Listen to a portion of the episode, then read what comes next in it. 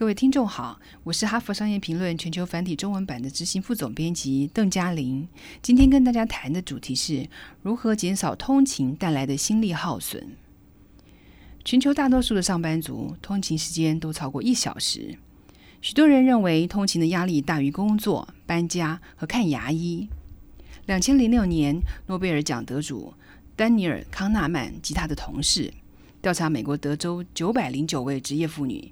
受访者说，早上从家里到办公室的这一段路程，是一天当中最令人不开心的时间。每天往返办公室与家里的通勤经验，不该只剩下精疲力竭的感觉。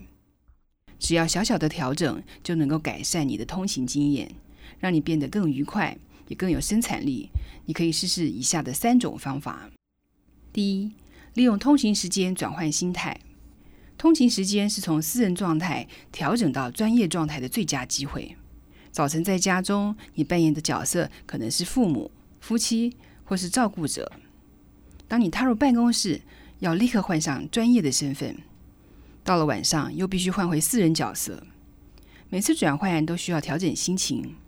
如果我们不花时间调整心态，可能把前一个角色的思绪和担忧带到下一个角色，让我们会越来越沉重。顺利转换心境的方式之一是进行简单的仪式。你可以在上班途中维持一个小小的惯例，例如在火车上看看新闻，或是看一眼今天的行事历。这么做会比较期待当天接下来的行程，对工作比较满足，也会降低紧张和焦虑的程度。透过仪式，可让我们在投入高难度的任务之前降低焦虑，让我们对眼前的工作感到更愉快。遭遇挫败或者是损失的时候呢，也能够较快的恢复。所以你可以考虑建立自己的通勤惯例。第二，准备好你的生产力。做好规划的人，较能够忍受长时间的通勤。如果能拨出一部分的通勤时间来为今天或者是未来一周拟定计划，你在抵达办公室时会准备的更好、更愉快、更有精力，也更具有生产力。这是一个简单而直接的策略。适用于所有的人，只要问问自己：我今天或是本周可以采取哪些步骤来完成我的工作和职癌目标，或是我该如何变得更有生产力？第三，寻找一小片自由。在你陷入车阵中等待误点的公车，或是站在拥挤的捷运车厢中，或许会觉得自己几乎无法掌控通勤。但是，只要你能够专注在自己可以控制的事情上，就可以减缓沮丧的程度。我们已经讨论过仪式与规划，但你可以考虑做些你喜欢的活动，比方说听音乐或者是看书。一位早年在纳粹占领波兰时期曾待过几个不同犹太集中营的老太太回忆说，当时无论多么饥饿、疲倦或恐惧，每天晚上她都会花一小时与子女玩一个游戏。这个方法支撑她度过了许多艰难的时光。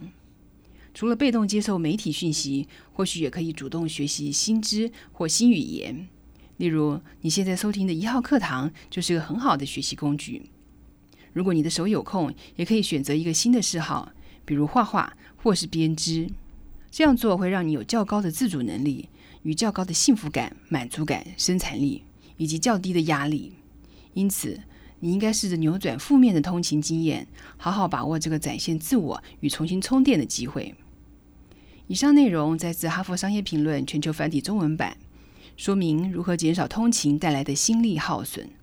方法包括：第一，利用通勤时间转换心态；第二，准备好你的生产力；第三，寻找一小片自由。更多精彩的内容，欢迎阅读《哈佛商业评论》全球繁体中文版。谢谢您的收听，我们下周见。